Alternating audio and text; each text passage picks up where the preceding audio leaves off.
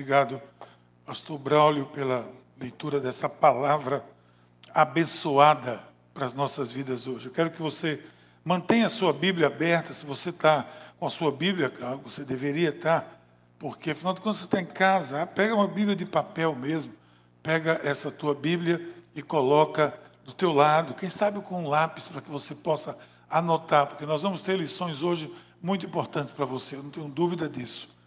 Nós vamos aprender muito, ok? Vamos orar, que palavra, as palavras dos meus lábios, o meditar do meu coração sejam agradáveis na tua presença. Senhor, tu que és a minha rocha e a minha salvação. Não permita que a minha mente, Senhor, deixe de estar cativa. Mantenha a minha mente cativa à tua palavra em todo momento, no nome de Jesus. Mais uma vez, boa tarde a todos vocês. Mais uma vez, nós estamos juntos através desse maravilhoso recurso que é essa internet, esses recursos de tecnologia que possibilitam que nesse tempo de isolamento nós não fiquemos sozinhos. E nós não estamos sós, nós não estamos isolados. Há um isolamento social, mas aqui mesmo eu estou dentro da sua casa nesse exato momento. Nós somos tão gratos a Deus, tão gratos a Deus. E você deve ser muito agradecido pela vida dessa equipe fantástica de mídia, de som, de tecnologia aqui da Paz. Esses são os nossos heróis nesses dias. Essa turma que está aqui trabalhando são os nossos heróis nesses dias. Por conta deles e do seu é, talento e dos seus dons, nós estamos conseguindo chegar aí na sua casa. Parabéns também aos ministérios que estão se reinventando, que estão mostrando sua criatividade, que estão alcançando alguns deles mais pessoas do que alcançavam antes numa, na regularidade do dia a dia da, da reunião presencial. Essa igreja é muito linda, essa igreja é muito bonita, essa igreja não para e por isso é um exemplo essa. A paz é um exemplo de uma igreja em movimento, que vive de fato o gerúndio da vida. Nós estamos vivendo a vida em pandemia, em isolamento, em confinamento, nós estamos vivendo a vida com Deus. Agora nós estamos ministrando, você sabe muito bem, se você está nos acompanhando, que nós estamos ministrando nesses últimos domingos. Esse é o terceiro domingo da série Confinados. E claro, obviamente que fizemos isso pensando nesse momento em que nós estamos vivendo. Esse tempo nos inspirou a falar sobre isso, sem sombra de dúvida. Eu quero lembrar você sempre que nós não que nós estamos confinados, mas a palavra de Deus nunca estará. Ok? A palavra de Deus nunca estará. Vou dar um exemplo aqui, quando Paulo estava lá em Roma, encarcerado na sua segunda prisão e última, logo prestes a, a ser decapitado, morrendo, vivendo num, num estado degradante, numa prisão fétida, numa das piores prisões do mundo da época. Paulo está ali vivendo, esperando a hora de ser decapitado. Mas ele, olha o que ele escreve para Timóteo, manda Lucas entregar a carta, manda o pessoal entregar a carta. É, é, Priscila e Áquila, que vão para é, Éfeso, né? saem para lá onde, onde Timóteo estava. Olha o que ele escreveu. Olha o que Paulo escreve a Timóteo. Naquele momento terrível, naquele quadro terrível, onde não somente ele, mas toda a fé cristã estava ameaçada, os cristãos estavam confinados, escondidos em todo canto. Roma nas catacumbas, nos cemitérios, nos mausoléus, os cristãos estavam com medo e tinham razão de ter medo, porque eles estavam virando tochas vivas para iluminar a via ápia, eles estavam virando, eh, estavam sendo crucificados, sendo mortos e perseguidos. E Paulo diz assim: Eu sofro pelo qual, pelo evangelho, pelo qual eu sofro a ponto de estar preso como um criminoso. Contudo, a palavra de Deus não está presa. Coisa linda isso, hein? Paulo dizendo, Paulo preso ali, Paulo preso, totalmente preso, não podia sair para nada. E ele diz: Eu estou preso como um criminoso, mas a palavra de Deus não. Portanto, a palavra de Deus não está presa. Nós estamos chegando aqui até você e até muitos lugares é, desse mundo todo. Nós falamos Nessa série, nós começamos falando sobre o testemunho de Daniel, falamos sobre as prisões da alma, e hoje nós vamos falar sobre mais um testemunho agora de alguém que estava confinado, de alguma forma, saindo de um confinamento viveu a presença intensa de Deus. Talvez você possa pensar comigo, nesse momento, esse é um tempo de a gente pensar um pouco aonde esse confinamento pode me levar e pode levar você. Pode nos levar à presença de Deus. Esse tempo de isolamento pode nos levar a uma presença mais íntima do Senhor a experimentar de fato a presença de Deus. E nós estamos vivendo isso com recursos, claro, com a Bíblia, com a palavra, com livros, com momentos de oração, com lives, com o que for, mas nós estamos experimentando intensamente a palavra de Deus. Eu, eu vou arriscar dizer algo aqui: nesse tempo está havendo mais crescimento na igreja do que em muitos outros tempos que nós vivemos juntos como igreja. Gente, eu tenho certeza que nesse confinamento nós temos essa oportunidade, estamos tendo de crescer muito, de ver a mão de Deus em, em, em mais detalhes, de ver a condução do Espírito Santo de Deus. Então a minha palavra para você hoje é uma, desculpa, é uma palavra de, eu estou até entusiasmado com essa palavra, é uma palavra de encorajamento. Encorajamento. Nós precisamos ser encorajados. Não, eu preciso, sei você, eu preciso o tempo todo. E é por essa razão que eu busco a palavra de Deus, eu busco os homens e mulheres de Deus que viveram tempos difíceis para me encorajar. Hoje a minha palavra é essa. Mas eu não quero trazer aqui um encorajamento qualquer de palavras vazias, de clichês, de coisas óbvias, superficiais, montado em cima de jargões que a gente vê por aí. Isso aí você encontra nas redes sociais sem muito esforço. O que eu quero é mostrar, eu quero mostrar um episódio de um homem, onde um homem de Deus, um gigante de Deus, um grande profeta de Deus, um dos maiores e mais importantes profetas da Bíblia, de toda a Bíblia. Ele viveu um tempo também de confinamento, de ameaça, de grandes desafios. Eu quero falar de Elias, porque a partir da sua história eu posso experimentar muita coisa. A partir da história de Elias, que era o grande gigante, você não vai esquecer que Elias foi aquele que desbancou os profetas de Baal lá no Monte Carmelo. E por essa experiência desse homem, eu entendo que mesmo confinado, e nós estamos confinados, e mesmo confinado, eu posso enxergar Deus e saber também que eu posso confiar que Deus está no controle de tudo. E você vai dizer, mas poxa, Miguel, como eu posso confiar que Deus está no controle de tudo quando eu não, não estou vendo nada sob controle? Não, não é bem assim. Você pode confiar que Deus está no controle. Gente, uma das coisas básicas da fé cristã, muito básicas, é saber, procurar entender que Deus está no controle de todas as coisas. Isso não significa que isso é fácil.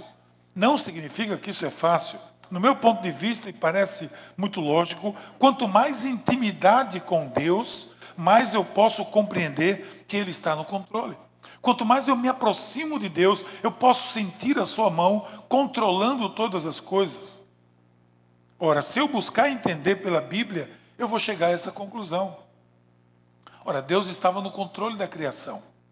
Quem foi que chegou e estragou tudo? O ser humano. Deus estava no controle naquela época difícil ali, antes do dilúvio, com Moisés, o mundo tinha rejeitado totalmente a presença de Deus. E Deus promoveu aquele dilúvio, aprontou tudo para recomeçar. Quem foi que colocou tudo a perder? O ser humano. Deus tinha um plano para o seu povo, mas o povo pediu um rei. E Deus ainda disse: Vocês têm certeza que vocês querem um rei? Eles queriam um rei, assim como os povos tinham reis. Quem estragou tudo? O ser humano. Deus envia Jesus Cristo para restaurar e trazer de volta a relação com o Criador, com a criação. E quem dificulta tudo? O ser humano.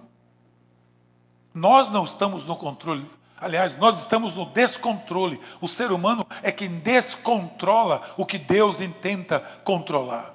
Deus, me parece, pela narrativa bíblica, está sempre no controle, tentando dar um rumo ao ser humano, que termina seguindo o seu próprio desejo, que termina seguindo os seus próprios, é, as suas próprias intenções e põe tudo a perder. Na história de Elias não é diferente. Deus está no controle da situação, do, do quadro maior o que a gente chama da big picture, quando você começa a enxergar um quadro maior, você vê Deus no controle de cada situação, e é isso que eu quero mostrar para você aqui. Deus enxerga, sim. Claro, a corrupção humana e Deus vê os obstáculos que a corrupção humana é, coloca para que Deus realize sua obra, mas Ele é soberano e a obra vai ser realizada de qualquer jeito. Quando ele encontra pessoas fiéis e visionárias, quando ele encontra os verdadeiros adoradores, não há mais obstáculos para a fé cristã avançar. Ele consegue avançar no meio de tudo o que surge. A criação decaída, ela tenta impor muita coisa ao ser humano e à humanidade. Mas entenda, Deus ainda está no controle. Eu vou mostrar a você. Elias sabia que Deus estava no controle. Como eu e você devemos saber e crer, mesmo em meio às lutas e mesmo dentro desse tempo difícil que nós estamos vivendo de confinamento.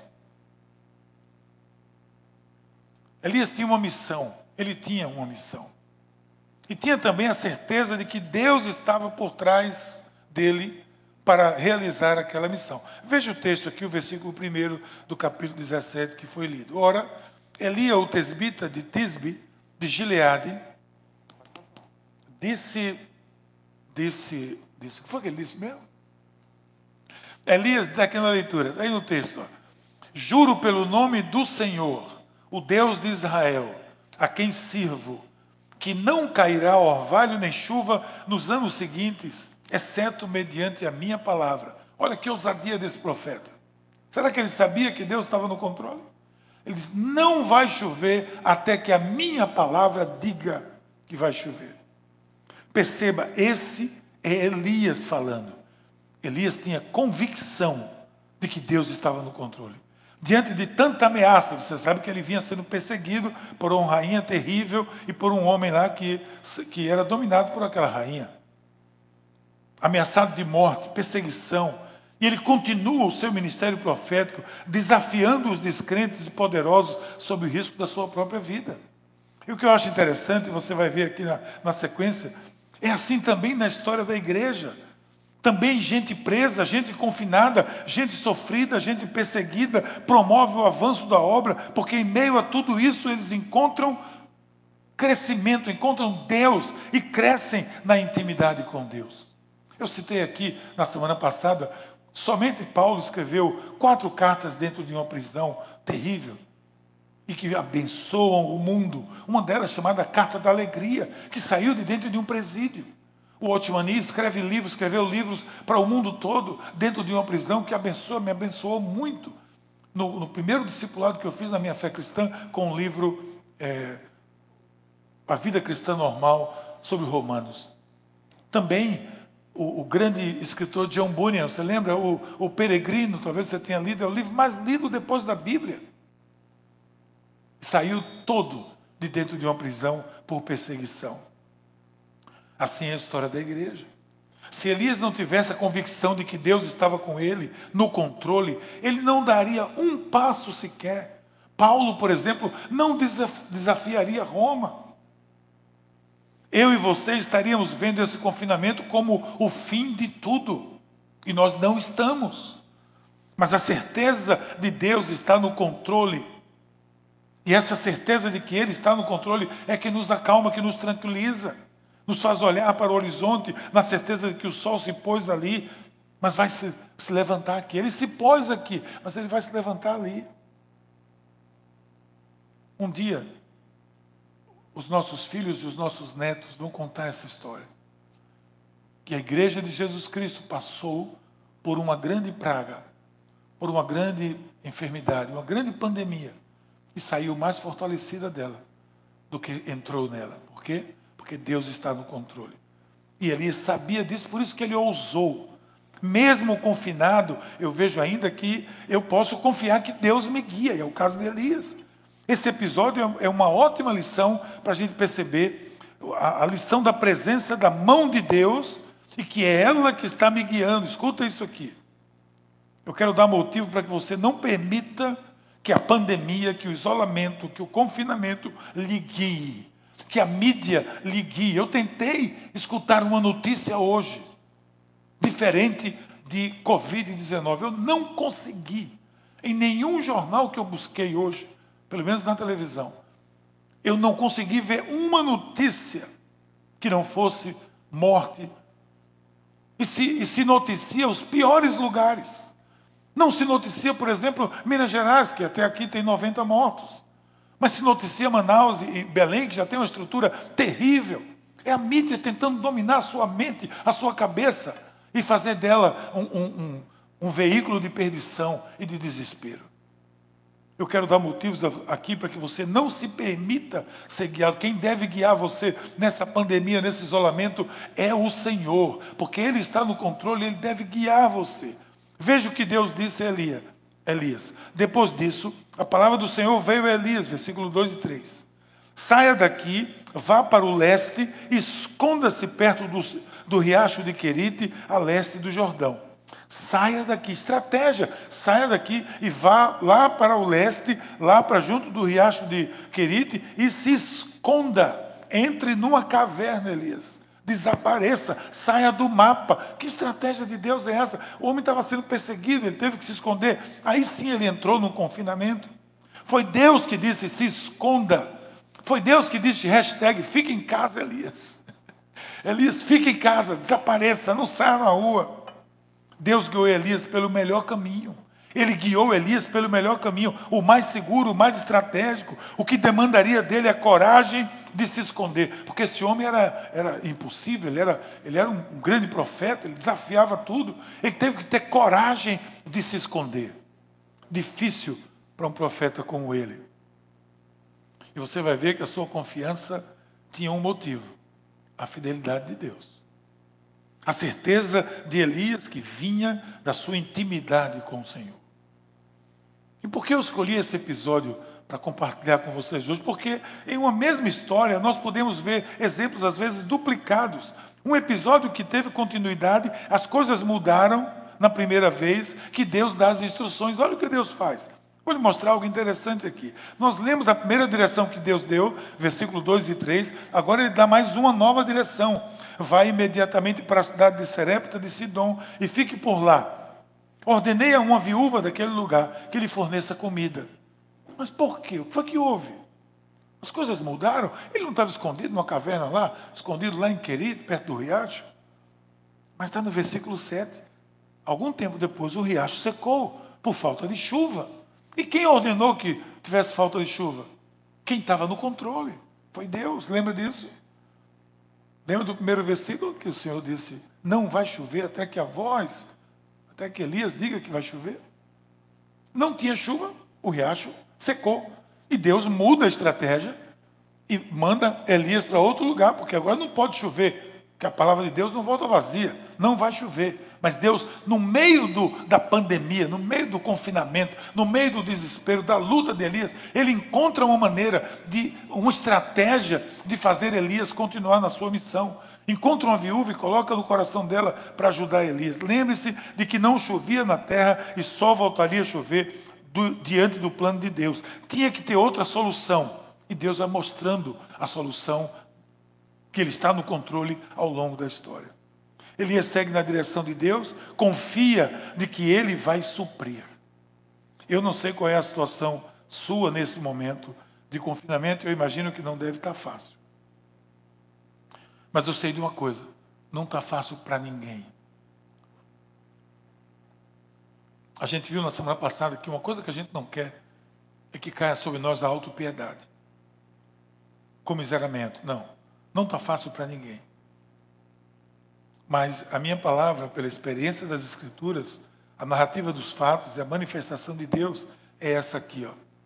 Ele está no controle, ele está me guiando e você precisa ter a certeza com você, essa certeza. Não está fácil para ninguém, mas ele controla todas as coisas e me mostrará um caminho excelente, eu tenho certeza disso. Por quê? Porque Deus é o Deus da provisão. Ele é o Deus da provisão. Em Deus há provisão para tudo isso. Então, no meio do confinamento, eu posso estar confinado, mas eu não, não estou descrente. Eu confio que Deus me supre. Preste bem atenção, Deus proveu da primeira vez, certa altura as coisas mudaram, o riacho secou, ele deu uma nova alternativa, guiou Elias novamente, trouxe ele para os trilhos de volta, e percebendo isso, eu vou aguardar agora as instruções para o próximo passo. Isso me ensina que Ele suprirá. a cada passo que eu der. A cada passo que eu der, Deus vai suprir a minha vida e a minha existência. Olha o texto: Você beberá do riacho e dei ordem aos corvos para alimentarem você lá. E ele fez o que o Senhor lhe tinha dito. Foi para o riacho de Querite, a leste do Jordão, e ficou lá. Os corvos traziam pão e carne, de manhã e de tarde. E ele bebia a água do riacho. Gente, preste atenção nisso. Corvo não é um bicho que todo mundo gosta. Se você já foi em países que tem corvo, eles gritam muito, é, incomoda. Mas aqui Elias, quando escutava o, o, o canto do corvo, ele ficava feliz porque sabia que a comida estava chegando. Duas vezes por dia, esse homem, esse profeta, recebia comida. E ele diz: pão e carne. Presta atenção, duas vezes por dia. Essa é a certeza que levou Paulo a dizer aquilo que eu acabei de ler aqui. O meu Deus suprirá todas as necessidades de vocês, de acordo com as suas gloriosas riquezas em Cristo Jesus. Mais uma vez eu vou dizer, por favor, me entenda. Eu sei que não está fácil para ninguém. Não está fácil para ninguém. Mas a nossa confiança precisa ser inabalável. É nessa hora que se separam os meninos dos homens, as meninas das mulheres. É nessa hora que se separam os que gostavam da fé e dos que amam Jesus. Essa é a hora do divisor de águas. Você lembra que Deus ordenou a Elias ir ao encontro daquela viúva e ele foi. Chegou na porta da cidade, tinha lá uma viúva e ele já foi conversando com ela e já foi dizendo, se você ler o texto com mais cuidado, a história você vai ver que ele já foi dizendo, eu vou para sua casa. E a mulher, sem entender direito, acolheu ele. E entra aqui o fator obediência. Isso é fundamental nesse caso para a sobrevivência deles. Elias encontrou a viúva, instruiu, olha o que ela fez. Ela foi com ele e fez conforme Elias dissera. E aconteceu que a comida durou todos os dias para Elias, para a mulher e sua família, pois a farinha na vasilha não se acabou e o azeite na botija não se secou, conforme a palavra do Senhor proferida por Elias. Quando Elias encontrou essa mulher, ela estava colhendo gravetos. Ela estava colhendo gravetos, sabe para quê? Para fazer um fogo, assar uma, um, um, pão com um pouco de azeite e morrer. Porque ela disse: Eu vou, Nós vamos comer isso, eu e meu filho, e vamos esperar morrer, porque nós não temos nada mais. E a presença de Elias ali, cumprindo o propósito de Deus, o que é que a Bíblia diz? Que a comida durou todos os dias para Elias, para a mulher e para a sua família, pois a farinha da vasilha não se acabou e o azeite da botija não secou. Jesus já multiplicou pão, pão e peixe duas vezes. Jesus já multiplicou tantas coisas na vida de tanta gente. Não vai ser agora, nesse momento, que o suprimento vai faltar. Deus vai chegar até você, está chegando. Talvez que eu que esteja falando com você aqui, na sua casa, no seu testemunho, na sua necessidade, Deus já tenha enviado alguém, já tenha mandado. Talvez tenha chegado uma cesta de feira, uma cesta de comida, um pacote de alguma coisa, uma necessidade que você precisava. Talvez tenha chegado na sua porta e você não sabe nem quem deixou. Ou alguém simplesmente disse: Vou levar alguma coisa aí porque você precisava. Deus vai suprir de alguma forma. Mas eu quero dizer a você que eu estou com você. Eu sei que não está sendo fácil. Duas ocasiões, dois episódios envolvendo o mesmo homem, o seu cumprimento foi impecável nos dois episódios. Deus cumpriu a sua palavra nos dois episódios. Mas lembre-se, Elias obedeceu, Deus foi estratégico, ele soube pedir e depender de Deus, confiar, e por isso ele pôde, no final de tudo, ver a glória de Deus. Lembre-se que Elias não morreu, foi levado em carruagem de fogo aos céus. Escute isso aqui. Você quer ver a glória de Deus? Você está, assim como eu, confinado, isolado, com saudades, sofrendo muito, às vezes até muito triste. Deus está no controle. Deus me guia. Deus me supre passando por essas fases, a minha vida vai, a nossa vida vai se estabelecendo, a minha relação com Deus vai crescendo e eu vou ver a sua glória. A glória de Deus pode se manifestar de várias formas. E uma delas é a presença de Deus em cada situação. Eu já tenho escutado testemunhos de pessoas nesses dois meses que nós estamos praticamente isolados. Eu tenho escutado testemunho de gente que tem experimentado a presença de Deus como nunca tinha experimentado nesse lugar aqui o, o templo, o santuário. A glória de Deus pode manifestar de muitas formas. E uma delas é a presença dele em cada situação. Aqui, onde o desespero deve ter tomado conta daquela mulher. Lembre, ela estava catando graveto para fazer um pão com azeite e morrer de fome. Olha o que o texto diz. Então clamou o Senhor ao Senhor. O Senhor, meu Deus, porque a mulher, o filho dessa mulher adoeceu a certa altura. E claro que ela terminou indo para Elias, você veio aqui para trazer miséria para minha casa.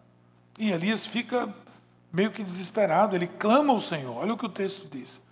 Ó oh, Senhor, meu Deus, trouxeste também desgraça sobre esta viúva com quem estou hospedado, fazendo morrer o seu filho. Então ele se deitou sobre o menino três vezes, clamou ao Senhor: Ó oh, Senhor, meu Deus, faz voltar a vida desse menino.